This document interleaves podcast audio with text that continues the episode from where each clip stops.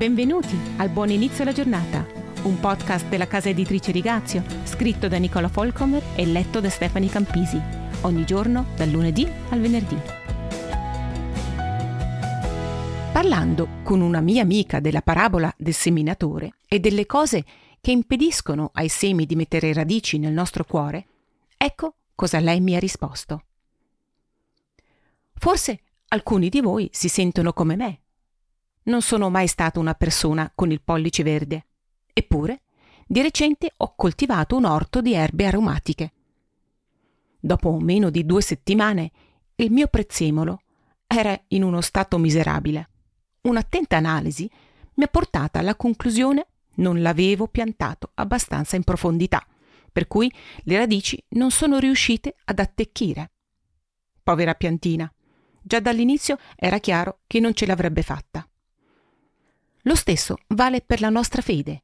Anch'essa è in pericolo se non ha messo radici profonde nella parola di Dio, in un rapporto personale con Dio e in una comunione impegnata e stretta con altri cristiani.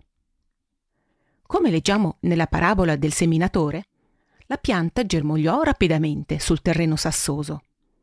Così anche la nostra fede può sembrare forte e salda all'inizio, almeno finché noi o altri non la mettono in dubbio. Ma se la nostra fede non ha radici profonde, può bruciare proprio come la pianta della parabola. A differenza della maggior parte dei cristiani sparsi in tutto il mondo, non siamo ancora in pericolo di morte, ma il vento fa presto a cambiare.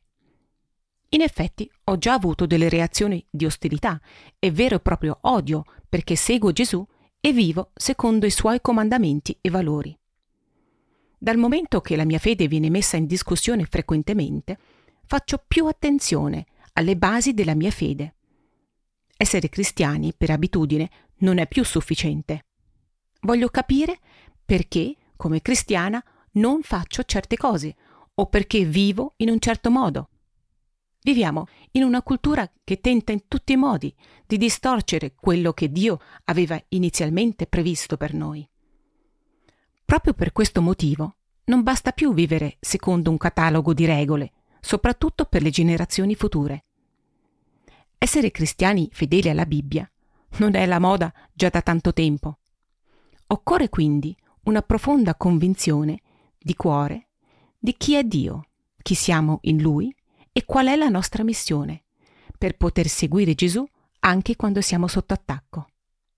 Così non penseremo a Dio come un guastafeste, che ci vincola con le sue regole, ma riconosciamo che le sue leggi sono verità, sono del tutto giuste, sono più desiderabili dell'oro, sì, di un oro molto più prezioso, più dolci del miele e del favo.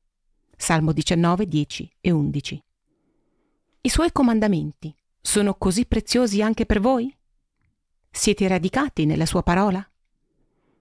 Non accontentiamoci delle superficialità ma scaviamo in profondità affinché possa fiorire una fede forte e salda.